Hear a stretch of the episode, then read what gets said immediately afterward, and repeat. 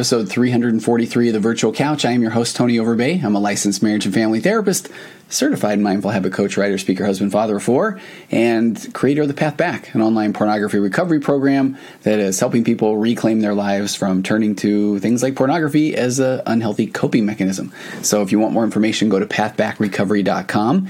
And just getting all the business done up top, you can continue to go to tonyoverbay.com slash workshop.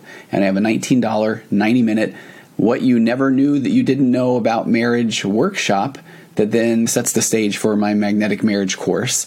And that is perfect segue into if you are a couple who would enjoy being coached, therapized. I don't think that's a real with me. Then send an email to info at tonyoverbay.com because we are getting closer and closer to the launch of the Magnetic Marriage podcast, which will be a subscription based podcast well, well less than the cost of one therapy session with me. And I've got a lot of those episodes recorded, and it is powerful and amazing and beautiful and dynamic. And it, uh, real people, anonymous people that are coming together for the first time with me, and I am coaching them. I am using the four pillars of a connected conversation and using connected conversation scripts. And we're talking about invalidation, and we're talking about external validation, and we're talking about uh, do you want love or control in an adult relationship? Because you can't have both. And are you being confusing with the signals that you're giving? And how do we communicate? And it is so exciting. So if you want to know more about that, just go sign up at my on my website for my newsletter and or you can email me at contact at tonyoverbay.com and again, if you want to participate, send an email to info at tonyoverbay.com. We've got uh, quite a few people that are interested in participating, but we will take more because I think this is going to be a thing for a long time because it is so exciting to talk to couples that probably a lot of them haven't been to counseling or coaching. And I know that a lot of people that are going to listen are going to listen because they're not even sure what that would look like. And I think it's going to help people understand that it's not as scary to talk about difficult things when you have the right tools to talk about them. So last week, I think it was, I did an episode on parenting and I had planned on going deep and answering a bunch of questions that I had saved up from previous parenting podcast episodes but I just got so excited about talking about the challenges of parenting the, the, kids these days. And then I laid out some nurtured heart principles, nurtured heart parenting technique, which is, is amazing to me. And I know there are other wonderful parenting techniques out there. And I just feel like it is so important for you, or if you're in a relationship, you and your partner, you and your spouse, to have a, a framework to begin. And that way you're not arguing about how do we even parent because your kids are going to push your buttons. That's their job. The, the, their job as they grow old is to start to push away from the parent, and that can be a really difficult thing because as a parent, we want uh, often, most of the time, we want nothing more than to see our kids succeed, and then we don't even realize that often what we're dealing with is our own discomfort when they make decisions. So we don't want to feel uncomfortable. So we want to see if we can control the way that they interact with the world because that will make us feel better but in reality, they're going to interact with the world. And in a perfect situation, we have this secure attachment with them. Yeah, we've taught them all the things that we feel like we can teach them, and that doesn't end. We're going to continue to do that. But we move from this, I heard one time, we moved them from this almost energy or vibe of you are the coach on the field when they are young. And then as they get older, you move more into this role as almost like a general manager. You're giving advice, you're trying to put the pieces together. And of course, I'm using a sports analogy but you're trying to put the pieces together to help the help them succeed and help them win but ultimately they have to play that game and if you are down there and you are the coach on the field as they get older they will start to uh, have a lot of that psychological reactance or that instant negative reaction of being told what to do so there there are definitely ways to handle parenting teenagers that are different than uh, parenting adolescents or young kids so i got a lot of questions and I'm going to go through those and I'm going to try to get through as many as I can. We might end up needing a part 3 of this as well. And I just again, your mileage may vary and I feel uh, that I will act nothing more than as authentic as I can based on those things I talked about in part 1. If you haven't heard part 1, it might be a good idea to go jump over there because before I got to the nurtured heart parenting part or before I talked about how we're going to talk about my four pillars of a connected conversation today, to allow you to be able to show up and, and hold a, a, framework and stay present in a conversation with an emotionally immature kid, which they all are, and they're going to try to push your buttons. They're going to try to get you to react because if you react, now we're going to be able to talk about uh, you don't care about me and I can't believe you're reacting and I didn't say that and we're not going to stick to whatever the the conversation really is about. So knowing that part of their job is to push buttons, it is to try to get the conversation out in the weeds because then they don't have they don't have to feel uncomfortable. I mean, it's uncomfortable when you watch your parent get angry and frustrated, but they don't have to deal with the fact that they may not have an answer to the question you ask them. Why didn't you take out the garbage? Or they might not have a real answer of why they came home late and they broke curfew so that if they can get you to get really frustrated and angry because they claim that no one else has a curfew and my friends' parents don't have a curfew and curfews are dumb, and if you take any of those, if you react to any of those buttons being pushed, now we're not even talking about the fact that they showed up late. So there's this over underlying principle that I'm working from. But let me get right to the questions. The first one has a little bit of it's a little long, but I think it's one that's we're, we're jumping right into the deep end. The person said, When I listen to your podcast about parenting, part of me is grateful to hear some better ideas of how to respond to my kids, how to respond to their good and bad behavior. But another part of me feels upset and frustrated to the point where my knee jerk reaction is to bury my head and stop because it's so hard and to stop trying so hard. They said it feels like parents have to be perfect or we're the cause of ruining our kids' lives. And that, of course, is impossible to be. And I absolutely agree. And the goal here is not that one must be perfect. This person says it feels so impossible to raise uh, kids in this crazy backward world right now. Now, if parents don't do everything right according to the modern progressive definition of what's right, we are suddenly responsible for all of our kids' problems, which can be huge. The stakes are very high, and it feels like I'm trying to walk in quicksand. They say a little background that their oldest child they feel has borderline personality disorder and tells elaborate lies about them, to the point that they think their child is actually starting to believe the lies are true. Now, according to this child, this person who wrote in is responsible for the child's eating disorder. They said that they don't have an eating disorder, never have. According to the child, the, the parent is also responsible for the insecurities for their self harming. And this parent says, I feel like I need counseling for PTSD just from raising my child, who is now an adult and on their own. I'm trying to raise my large family with many younger kids still left at home, and I'm scared to death that everything I do can and will be held against me. Every insecurity I have will be scrutinized and blown up, and I will be blamed for every insecurity my child has. So they said, I guess my question is this At what point can the focus be personal responsibility for our children? We're all responsible for our emotions and actions and feeding into this progressive modern mindset of victim mentality by even putting it out there that we, as their parents, who are not in any way emotionally or physically abusive, could be responsible for our children's future destruction if the cards aren't played just so that that fuels the fire of our children acting out, self-harming for attention, blaming others for their problems.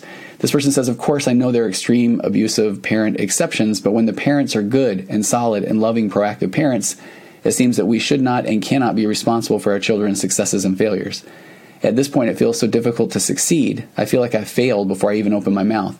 I've tried so hard to be a loving and devoted mother, and that, as that has been my number one goal in life and even felt confident in my parenting skills back when this child was a kid. I fear my fault here and my child struggling so much is from my overkindness, my forgiving, and my understanding, maybe not holding the line enough, and allowing too much bad behavior out of compassion for my child's mental instability and insecurities. I feel so worn out and confused of what the right way is to raise our kids. My world feels turned upside down, and I don't know how to not show emotion or insecurity to my family. I try really hard not to my child's estrangement feels like a death, and I wish so much that I could have prevented it. Signed, a now very defeated and confused parent.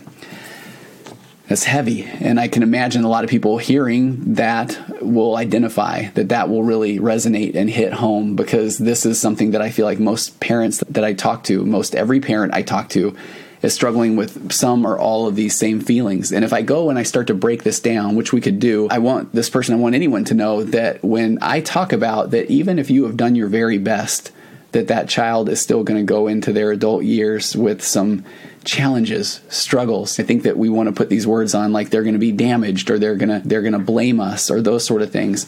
And the reason why I frame it that even the best of parent is still going to have an effect, uh, positive, negative, but it's going to be an effect on their kids is honestly trying to get uh, somebody to give themselves some grace and compassion because there is no such thing as somebody that's been a perfect parent because we all as parents don't know what we don't know. We're working off of the way that we were modeled. We're working off of our what it feels like to be us or our implicit memories which are based off of all the little things that we've gone through throughout our lives from the way that we were parented from the way that we watched our friends, parents interact, from the stories that we confabulated or told ourselves about how other families interacted. Because most of the time, this is where the, the comparison angle can be so difficult because we only see the, the very best in those around us. And so we assume that that person has the perfect uh, home, the perfect, uh, their kids are wonderful and amazing, and they never lose their cool. And, and I don't use all or nothing statements very often, but I am very confident that we all have those challenges and struggles and behind closed doors or out in public. And, and if somebody is putting out this this image that they don't, that speaks to some of their own insecurities, that they feel like that's the person I need to portray, or else then people will not like me, or that's their own abandonment issues that they bring from their own childhood. So, where I'm going with this is that it's more of an, of an, angle of acceptance of acceptance that i could have done my very best and my child is still going to have challenges and issues because that's part of life. The book the road less traveled m. Scott peck says that one of the first lines is life is difficult. And once we accept the fact that life is difficult that is liberating because then we're no longer looking at the it's not fair. Why does my kid have this challenge? Or why do these people have this money? Or why did this person get a good job? And why do they have a nicer house? And why can't I be motivated? And once we accept the fact that life is difficult, the fact that life is difficult no longer uh, really matters or applies because okay it's difficult. Now what are we going to do about it? So when i talk about that you could be the world's greatest parent and your kid and this is the example i like to give often that your kid did not get a pony for their eighth birthday and because you live in a tract neighborhood where you have a 15 foot backyard and you don't put ponies in your backyard or you couldn't afford one financially or it's a bad idea to just give an eight year old a pony. Any and all of the above but to the eight year old they've been watching some show uh, the, the movie spirit. One of my own kids growing up watched that thing about 100000 times and so everybody has horses. They would like a horse please. And when you don't give them the horse as a kid then they're going to possibly internalize this fact that man if mom and dad would have really cared about me they would have got me that horse because bless their hearts, every kid is a little egocentric, kind of a borderline narcissistic uh, little human being walking around where they only have what is in front of them. They only have their own memories, their own interactions, their own feelings, and it's hard for them to have a sense of what other people are going through. And and I say that because again, you could provide the most stable parenting environment in the world, but it's about what that kid's perception is. So we start from a place of acceptance of an acceptance that we're going to, and, and you can tell, I think, that I don't even like saying, we're, we're going to mess our kids up. We're going to do the wrong thing. We're going to, they're going to have issues because of the way we parent it, even if we try. And that's just part of the human condition. And so when I talk about that, that it's an acceptance of, oh, okay, so if my kid is saying that it's your fault, then we are doing life correctly because that is the way that's part of the way this works. So that is where I'm coming from and so I can understand where this person why they feel down and why they feel defeated because they almost feel like okay, it doesn't matter what I did. My kid's going to blame me. So let's move on into this. So according she she says according to this child I'm responsible for their eating disorder, their insecurities, their self-harming. So here's where we get to the point where accountability so when somebody does not feel good about life, about themselves, about the way that they're showing up in their whether it's their teenage years and their adult years, that is that concept of none of us like to sit with discomfort. We do not like that feeling. And it takes a lot of work, a lot of self care, a lot of therapy, a lot of support. Uh, it takes being in a, a very secure relationship with someone in order to be able to really look inward and take ownership and take accountability of, of how I've showed up in life. Because when we're young, we have these dreams that things will be pretty easy and that we will not have discomfort because we're seeing everybody around us on TV, social media, and it looks pretty easy. So if my life isn't easy, then something's wrong with me. And in, and when we're young, especially uh, in this woman's situation, we don't want to say that I possibly didn't work as hard as I could have. I possibly didn't chase my dreams. I possibly spend enough time doing things of that were productive versus playing video games or just watching TV. We, we don't want to accept that at times. So when we feel uncomfortable, now we're looking for external validation. So now if I don't like the way I feel, so I'm going to project it onto somebody else. And who is the number one person that we interact with the most? Typically our mom. So the first person we can project it on is you, mom. I'm this way because you, or you never were there for me, or, or you, I couldn't count on you, or any of the. Let me step over and say to, to the mom, you, you did do the best that you could. Literally, you did the best that you could because you did the things you did because this is the first time that you were you as a parent in that situation interacting with all the things around you. You might be battling your anxieties or depression. You might be battling uh, financial pressures. You might be dealing with a spouse that maybe isn't as, as supportive or there for you. And so you are, whatever you are doing, you are doing your best and, and because you don't know what you don't know. And even when you start to learn more things about parenting, or you learn about the nurtured heart approach, or love and logic, or one of these new, welcome to the process of enlightenment or growth. You didn't know what you didn't know. Give yourself grace, forgive yourself. If, if hearing my last episode is the first time you heard about the nurtured heart approach or kids these days, then it's going to feel heavy, and you're going to try to make sense of things that have already happened and they've already happened. So, acceptance. Acceptance does not mean apathy. Acceptance leads to grace. Forgive yourself. Start from a place of, okay, I did not know that. I am a human being. Now I know that. Now, what happens when you start to know what you didn't know is your brain still craves the path of least resistance. So it is going to be a lot of effort to, to be very intentional about trying to show up differently in a relationship, especially a parental relationship because you're going to have a lot of these moments where you're going to feel like, I already know how this is going to play out. My kid's going to get mad at me. My kid's not going to do what they're going to ask. My spouse, my husband, whoever is now going to say, Why didn't you say this to them? I would have said this. So a lot of times that's where our brain just says, You know what? I'm going to, I'm going to start tomorrow. I'm going to do this tomorrow. And, and, and I often say, if you're at the middle of the week, when are you going to start? Monday. Monday, I'm going to be a brand new parent. And if you're at the middle of the month, then next month. And if you're in July, then you know what? New Year's resolution, I'm going to be the world's greatest parent because our brain just says, I'll deal with it later because I don't know. I, that's uncertain. And, and I crave certainty. So, where I'm going with that is it's normal. You did your best. You have done your best and, and give yourself grace and acceptance. Life is difficult. we are accepting that now. Here we go. Now we're not even arguing that. We're not trying to see why. Why is life difficult? Or, or why does this happen to me? Or why didn't I know? Well, the reason why it's happening to you is it's happening to you. And the reason you didn't know is you didn't know. not trying to be dismissive but acceptance is a beautiful thing. Acceptance, though, does not mean apathy. Our brain is wired to think that if I accept this, that that means then I guess that I will never do anything again. What an, an, adorable story our brain tells us. But acceptance means that now that I accept the fact that I didn't know that I didn't know what I didn't know, you know what I mean?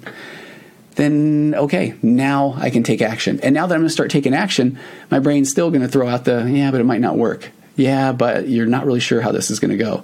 Yeah, but he seems pretty angry you're going to get all those yeah buts because you're about to venture into a scary new territory.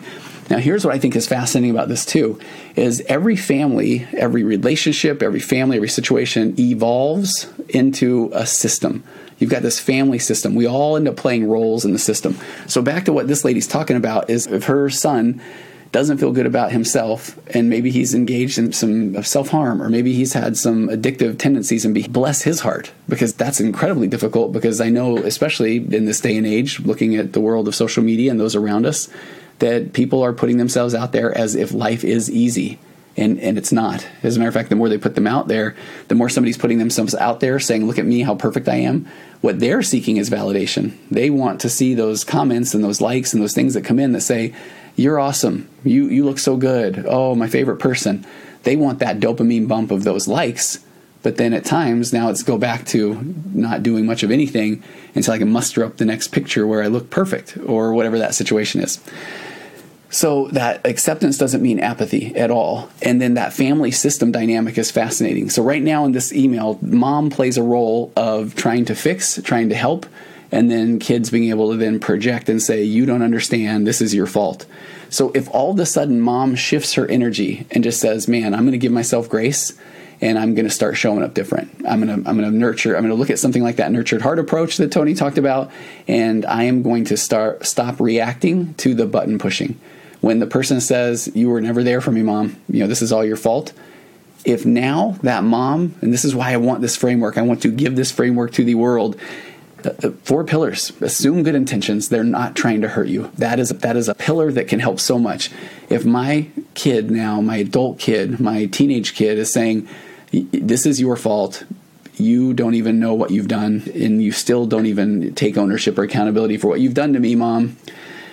Assuming good intentions or there's a reason why they're doing what they're doing. Now i will tell you the reason why they're doing what they're doing is because they are still uncomfortable with where they're at in life. And telling them well you just need to mm, not, it, it wants to come out of us, but it's not the, the right way to handle this. You just need to, then here comes that psychological reactance, that instant negative reaction of being told what to do. You just need to, whatever comes next, their brain is saying, I will not be. I will not be doing that, even if it's fantastic advice, even if it's amazing advice. Some people are assuming good intentions, or there's a reason why somebody is saying or expressing themselves the way they do. I still do not believe somebody wakes up in the morning and thinks, I cannot wait to ruin everybody's day or make everybody miserable. Now, if somebody is doing that on a day to day basis, then I go into that part of the pillar one that where I say there's a reason why, and it's because they are hurting, they're in pain, and they don't know how to express themselves. They are emotionally immature. They, they maybe haven't done the work that now they're they wish they could have, and so what it feels like to be them is hard. It really is. So the pillar one, that's how they're showing up. Pillar two is so important in this role with this mom is that she cannot put off the message, the vibe, the energy that is ridiculous or I don't believe you. Now, take a breath right here. I feel like that's where people just hear me talk about my second pillar and then they stop and they say, okay, so I just have to agree that I'm a big, horrible piece of garbage? No, Pillar two is almost a mindset or an energy or a vibe of that as I am now assuming that they are not trying to hurt me or there's a reason why they're saying the things they're doing. Pillar two is that, and I am not going to say, you cannot say that to me. That is ridiculous. That is not true. Even if I absolutely feel that way. Even if I feel like that really isn't okay and that's uncalled for.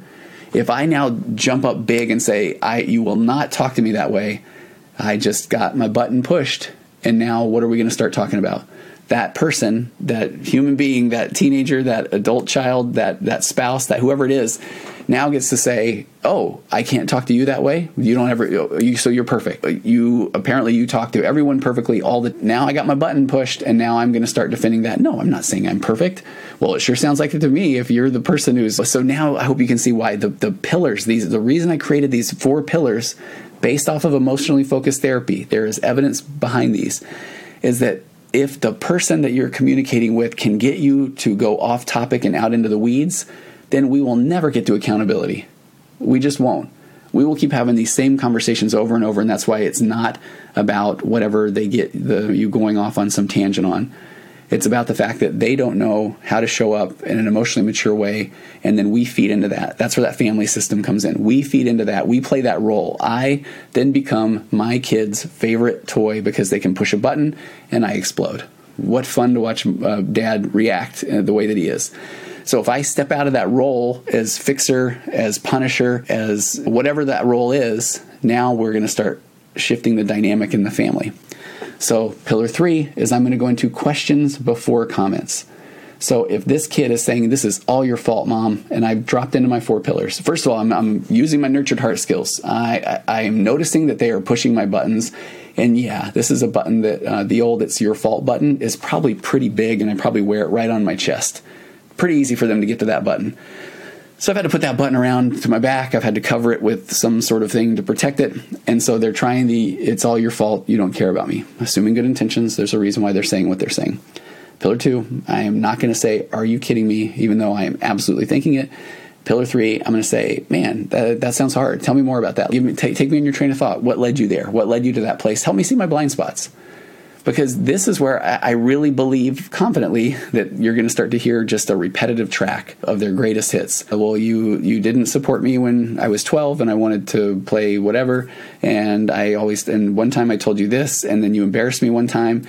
And because again, they are now going through here's all the ways that I can push your buttons and you will react, and then I don't have to even look inward at myself. I don't have to self confront. I don't have to take ownership of anything.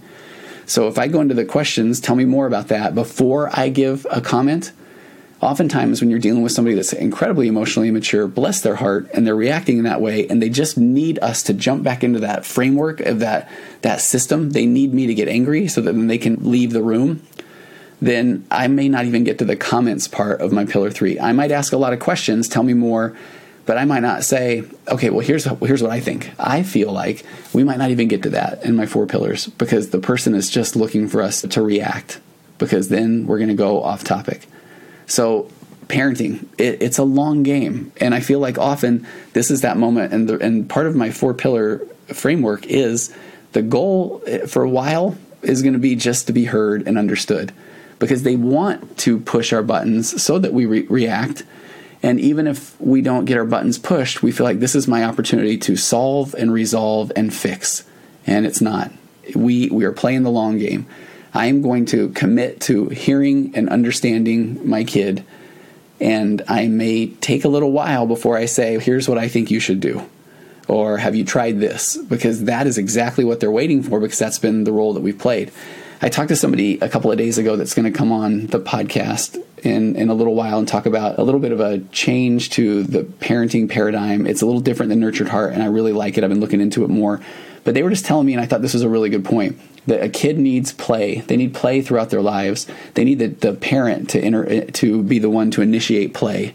And even as an, an adult, and your kids are getting, they need us to say, "Let's go, you know, let's go have a catch, son," or "Let's go play golf," or "Let's play a board game." And if the kid is saying no, or "What's your angle?" You know, we're going to drop into this nurtured heart framework. We're going to drop into these four pillars. But the point that I, they made, which I thought was so good, is that we, we almost have to build this social capital with them so that then they don't just see us as the, the punisher or the fixer or the judger, they see us as somebody that cares about them enough to then want to spend time with them. So we build up a little bit of this emotional resiliency or build up our emotional bank account. So now when they're saying, hey, and, and would you mind helping me with the dishes or cleaning the table? This isn't just the person that, that says, hey, can you do that? and then I will love you. It's the person that loves me who's then asking for help. And if you are at a place where your kids are older, I, I don't want you to go, oh my gosh, I've ruined it. I, there's no way I'll do that. It's acceptance that I did not know that. So now, now I can start to, hey, I'm going to be a little more intentional about reaching out to my kids, be them in the house, out of the house, and start to try to, to rebuild some of that social capital. My pillar four is the not going into a victim mode or mindset. It's leaning in, it's staying present.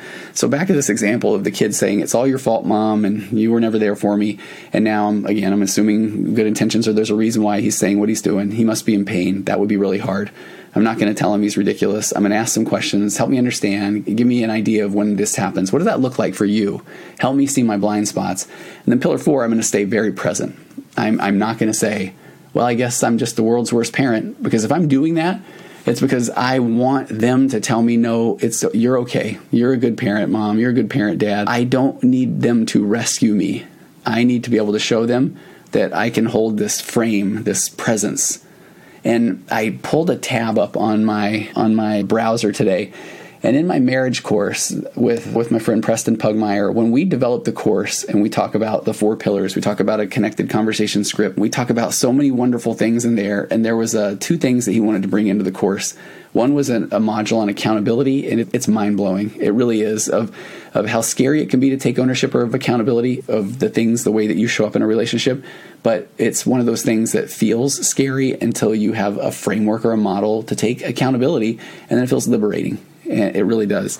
But the other thing that he brought into there was it's the concepts of, of masculine and feminine energy. Now, this is a difficult one to talk about. I, I feel like a little bit in the in I want to say in today's climate, but only because the masculine and feminine have such uh, meanings, especially today. And the masculine feminine energy is not about male female, it's more about presence. Maybe the masculine energy is presence, and the female or the feminine is radiance or creativity or expression. And so I even went to the point where I did some Googling and was looking at in different cultures. I think in Indian culture, it's Shiva and Shakti. I believe this might be what some people look at as yin and yang.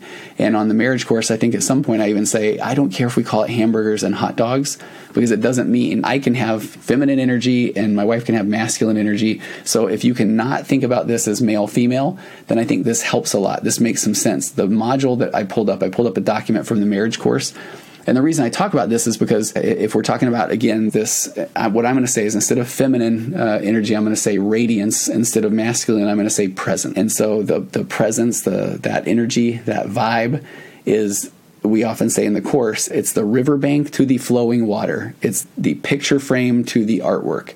So at some point, when a kid is trying to get you out into the weeds and push your buttons, then they are in this unhealthy, again, feminine or radiant energy. Unhealthy is codependent, submissive, docile, placating, over accommodating, people pleasing, self pitying, vengeful, manipulative, abusive, don't own their truth, don't speak up, resent. Now, the healthy feminine or the healthy version of radiance is being creative and imaginative and intuitive and loving and welcoming and patient and expressive and magic and close and have healthy boundaries. So if someone is being very expressive and trying to push your buttons and being angry and, and rude, then if we drop into that unhealthy version of radiance or that unhealthy version of this feminine energy, again, not about male or female, and then we become docile, placating, over accommodating, people pleasing, then we're out of alignment. We're out of polarity. So what this nurtured heart approach and my four pillars are trying to get you to be able to hold this this confident of this energy of being welcoming, being patient, being expressive, being loving, being close, and having healthy boundaries. Now let's jump over into the, the masculine energy Again, not talking about male, but the masculine energy or the concept of presence. This is the riverbank. This is the, the picture frame to the artwork. Presence, holding that masculine frame or holding that presence, holding that present frame. The unhealthy version of this is closed, overly analytical, dominating, critical, raging, logic based, linear thinking, apathetic, mocking, and demanding. If you all of a sudden have someone that is being very expressive, and, and I'm not talking about the healthy kind of expression, but they are pushing buttons and they are reacting. And now, if you step into the unhealthy masculine role or the unhealthy version of presence, you're not that riverbank, you're not that picture frame. You are then going to be dominating, critical, raging, linear thinking, apathetic, mocking, demanding. And if you're showing up that way when your buttons are pushed, then we are out of alignment. We are out of polarity. So, what is the healthy version of that? The healthy version, the holding my four pillar framework or understanding this nurtured heart approach, the healthy version of this masculine energy or holding the frame of presence is decisive, clear, directed, resilient, takes action, confident, deep love, devotion, practicality, and being reasonable. So the reason I talk about that is sometimes I want people to look at that when their teenager, their kid, sometimes even their spouse is just being so expressive in an unhealthy way that then we often jump into an unhealthy reaction. We become a people pleaser. We become self pitying. That's that taking that victim mindset. Or we don't own up to our truth. We become, and there's an unhealthy version of that from the masculine energy side. And we become critical. We become dominating. We become closed. We become over analytical. So when we are out of that alignment or out of that polarity, then that is when we are getting our buttons pushed. So I thought that was so fascinating. And there's a book called Masculine in the Relationship by a guy named Gia. And it's it, it, can be difficult, I think, for some people to read that because if they're and he goes into the, the talking about that it's not about it's not about male, female again. It's about presence and radiance. It's about this energy or, or being in alignment or polarity, the, these type of things. But I found a review of that book, and there's these principles I think are so sound. Number one is it says, do not go into victim mode. So if I am going to play the role of pre- as a parent, number one thing is don't yeah don't go into victim mode. He also says which i think is so interesting as he talks about that that feminine energy or the radiance is testing that they feel unsafe. And that has helped me so much understand that when somebody comes into my office or if a kid or you know if a spouse and they are just so angry and frustrated and trying to push buttons and you don't understand and nobody does and, and they are in this kind of this victim mindset that then if i look at that from a framework of they they feel unsafe and they are now pushing the boundary they're testing for safety in the relationship so then if I go, oh, geez, what got into you? I am not providing this boundary, this healthy boundary. I'm not providing presence to their radiance. I'm not being the riverbank to the flowing river. And so when people are, are acting ex- this negative energy or, or expressive, the best thing I can do is to hold that frame of presence. And that's what things like the nurtured heart approach, not letting them push my buttons, and and the four pillars of being able to know that there's a reason why they're doing what they're doing. They don't feel safe. They don't feel they don't feel at that moment they maybe don't feel self-love. So they are they are acting out in a very unhealthy way. So that's why it's so important that I can't say you need to knock it off. It might stop the the expression momentarily, but this is an opportunity to hold that frame and just jump into pillar 3 and say, "Man, you look frustrated. Tell me what's going on.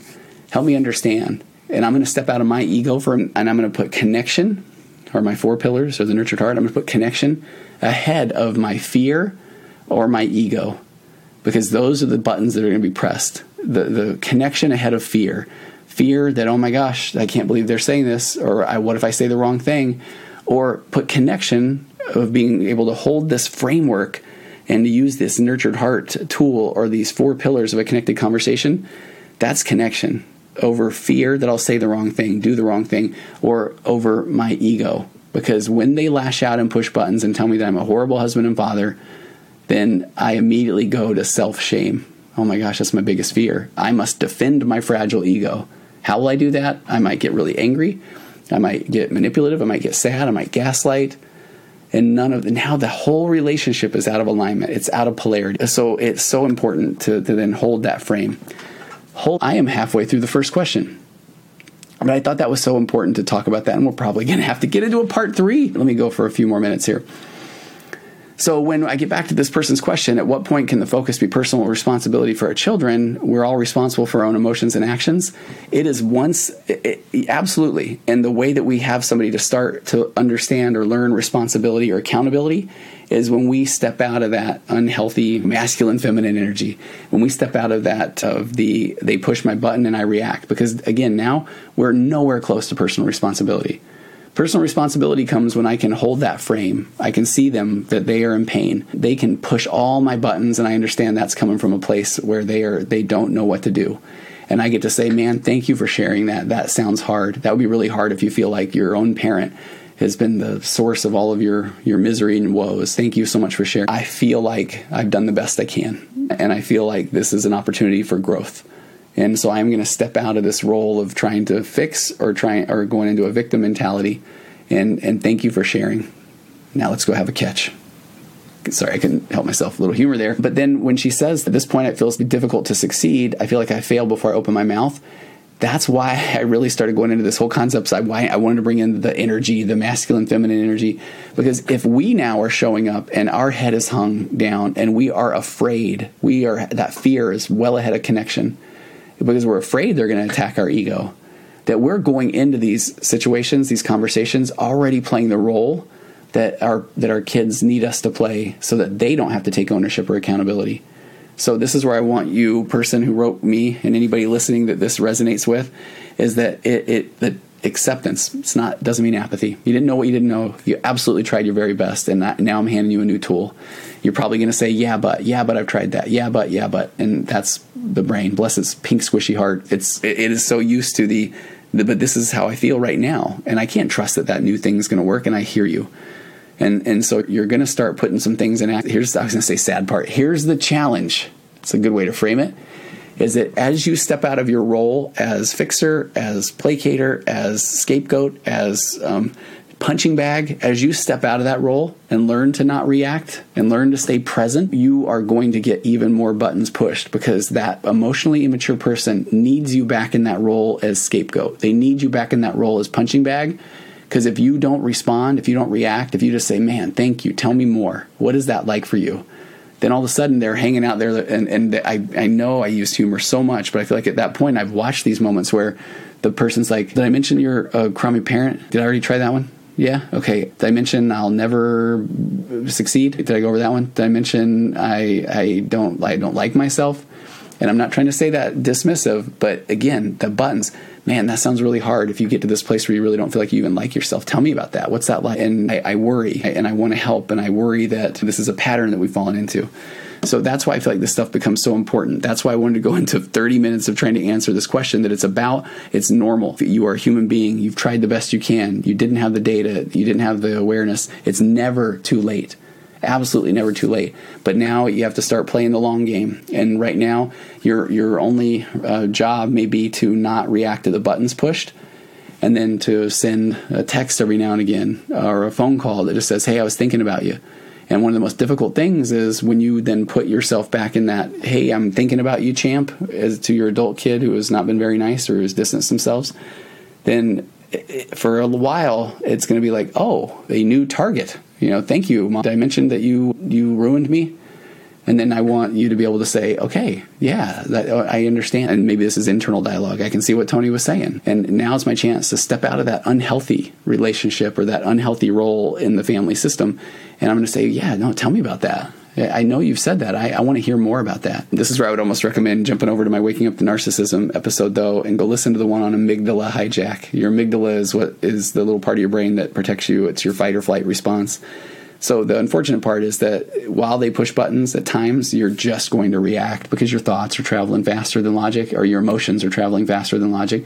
So be aware. This is why it, it, you really have to start doing a self care routine. You have to raise your emotional baseline. If you're feeling so down right now that you don't even want to show up in a relationship, then I hear you and bless your heart, and it is time for self care because what your body is trying to say is, I don't even know if I can do this. And in essence, I almost subconsciously need somebody to come rescue me. But that is a lot to put on. I'm not saying that it's a lot to put on somebody, but if I'm looking for somebody else to make me feel better, again, external validation, there's a big chance, high, high probability that they're not going to do it the right way. They're not going to be there the way that you hope that they are. And then you get to say they don't care about me. And something's wrong with me. This is where it, you know we need to start mustering up the validation internally, and what that looks like is I need to, to take action. I need to engage in some self care. I and go to the Waking Up to Narcissism podcast as well. And Nate Christensen, my uh, associate and intern, we did an amazing. I feel so I, healthy. I'll stand on my healthy ego here and say we did an amazing episode about self care. Self care is not just going to get a pedicure and run in a marathon. Self care is starting to. It's what it feels like to be you. It's starting to think and dream and feel and believe, and that might happen internally, and that might take a while but you're starting to move the ship toward hope, toward, okay, I'm learning. And then as I am filling a different role as a parent, as a spouse, as an employee, whatever that looks like, just know that the people that have relied on you to be a certain type of person in the relationship, typically the one that ends up taking ownership and blame, that, that they're going to push more buttons. And you know at that point you're doing it right. And at some point, then that transitions into now you become the person that is is confident that is bringing that calm confident energy into a situation not looking for external validation because you're okay and now you're showing up confident you're showing up and you're able to be more curious about somebody else's experience and not then feel like they're attacking you and that's emotional maturity my friend that is so so heading on the path of, of, of, a stronger connection to people. Let me jump through a couple more of these. And man, I, I got so many, and we are going to have to do a part three, but I, I don't want to go on too long. One person, just a real quick one, they said, My children are over 21. Can you fix what you broke? It's one of those moments I had known if I had known, had I known then what I know now, can you fix the insecurities, the imbalance now that they're adults? Hit rewind and listen to the last 35 minutes of this episode because, yeah, you can. Uh, you, I would love for you to not look at it as what I broke. I would love for you to look at it as can you start to build a healthier relationship? Not can you fix what's broke, but can you build a healthier relationship? Had you known then what you know now is part of life. And I like, I'm a therapist. I've been doing this for a long time. I've got these tools and techniques and one of my daughters, and I love this. I love this because I had to practice what I preach so much. But she shared with me that I had created a little bit of an unhealthy relationship with celebrations and food. And and she was so sweet because she said, "I know, I know, I, I know you didn't mean to." And I just said, "Man, I no, I thank you so much for sharing that." And I said, "Tell me more about that." And they just noticed that in their adult relationships now, that they find themselves every time there's even a, a slight moment to celebrate something, then let's go get something to eat where does that come from? Because I absolutely did that with my family because I don't remember going out to eat very much as a kid. So going out to eat was such a it was amazing. It was like uh, you go to this this land of Oz and there's there's uh, fountains of drink. There are people that are bringing you food. This is an incredible experience. So then growing up, it was one of those things of, oh, if I could only take my kids out to eat often and we could go to movies often and we could go on vacations, we go to the beach, we can go. So we absolutely did that. So when my daughter shared this with me, yeah, there was a tiny moment where it, it hits the ego a little bit like, ah, oh, I was a bad dad. But it was like, oh no, that was their experience. And, and I knew what I knew and I was trying my best. So acceptance was like, man, thank you so much for sharing that. And I took ownership of it. Absolutely, you are correct. And I am so grateful now that she is starting to, to change that dynamic in her relationship. So then, and that's all we can do. We bring the stuff to the table that we, uh, doing our best based off of the way that we were raised and and now we grow. And so it was an amazing uh, experience. So can you fix what you broke? How about can you improve the relationship? Can you re engage in the relationship? Had you known then what you know now? Yeah, that's part of being human. Absolutely. Can you fix the insecurities and the imbalance now that they are adults and moved out? You can absolutely do your part. And let me be very clear about that. You can start to work on self care. You can start to work on that, uh, restoring more of a balance and showing up in a way that is more confident and taking ownership and accountability and holding this frame, this masculine frame, the presence to their radiance, but being completely honest, that is the best chance for change in the whole family dynamic. But that doesn't guarantee that that change is going to happen in the family dynamic. But I just want you to come from a place of where you know that you're a human being and you know that you are doing your best and you know that now you are armed with new information and data because eh, maybe this is just a seed to plant but the more you show up that way, even if you're stepping out of the role that you had previously played in the relationship as the mom who was taking all the blame and the ownership, that even if you don't have that connection now, if you start to show up consistently and you reach out and just let them know, hey, I'm thinking about you. And if they try to push buttons, you know, man, I guess I'm doing this right because they're pushing more buttons and you stay consistent, then at some point when that person, your t- your adult kid, when they have kids, when they go through challenges, they go through struggles, and they see that you are there, you are that presence, you're that calm presence, then that's maybe where they will then recognize, oh my gosh, you know, they my parents, my my mom did an amazing amount of work, and she's a different person, and we still have this desire to connect with our parental figure, and that at that point, that might be that opportunity to then connect. But that won't be an opportunity if you then just wither, recede, withdraw, and then just say, it's too late. Something's wrong with me. I'm broken because that's not what we're meant to do here upon the earth. We're meant to go through experiences and we're meant to grow, to don't bury those talents. So we want to be able to then use one and now learn, okay, because of this experience that has led me in this direction, now I have this information. Now I learn this new talent and skill. Now that takes me in a completely different direction. And that's growth. We know we talk about things like growth mindset, but that's where it starts. It doesn't start from withdrawing and shrinking and feeling like what's wrong with me and I'll, I'll never figure this out that's a deep desire to have somebody come reach out and rescue us. And at some point, as adults, it's up to us to start to, to rescue ourselves, and we can absolutely do that. Let me do one more here that I think this one's pretty pretty interesting, and then I apologize to the people that have sent them in. So actually, now if you've uh, heard part one and part two, um, send me your questions. Contact at tonyoverbay.com or go through my my website, and I promise, part three, it will be nothing but just Q and A's. It'll be as if we're on a talk radio show. See, how do I compromise on privileges of driving when my teenage son feels so entitled to be able to drive, even when he's rebellious with what we've always done as a family and what we've taught him as a family, when he has no interest to be or do the things with the family unless it benefits him in something he wants. I almost feel now like you're going to know where I'm going to go with this one. That I'm going to start from a place of uh, pillar one. He is not. This isn't. His goal isn't to wake up in the morning and think I cannot wait to go off on my parents and tell them how dumb they are or if that's what he's doing, there's a reason why, because he feels like the only time he feels heard or understood is if he has to go big and, and go with big emotion. So this is your opportunity then to then reach out and say, tell me what that feels like. I'm noticing that you that you don't have interest in the things that we're doing unless it benefits you. Take me on your train of thought. Help me understand. And there's so much even in just one paragraph where the person says, um, he's rebellious with what we've always done as a family and what we've taught him as a family. I feel very strongly that this is where we got to go double down on curiosity, and we're assuming that he knows this is what we do. These are our family rules. This is the way we show up.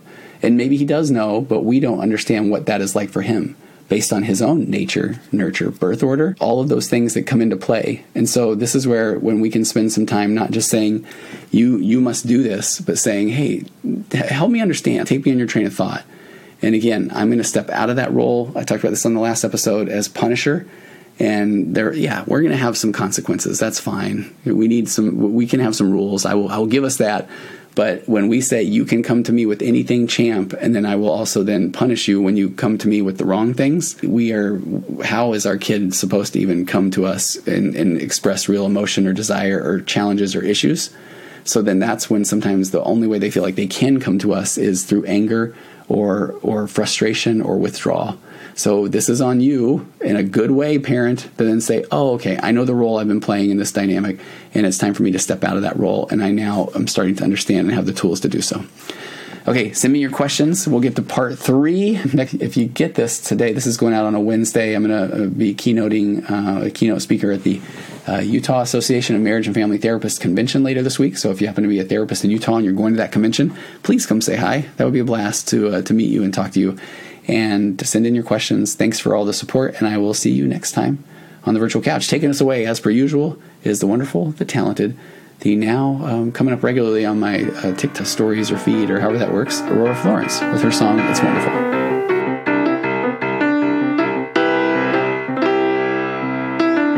Compressed emotions flying past, our heads and out the other end. The pressures of the daily grind, it's one.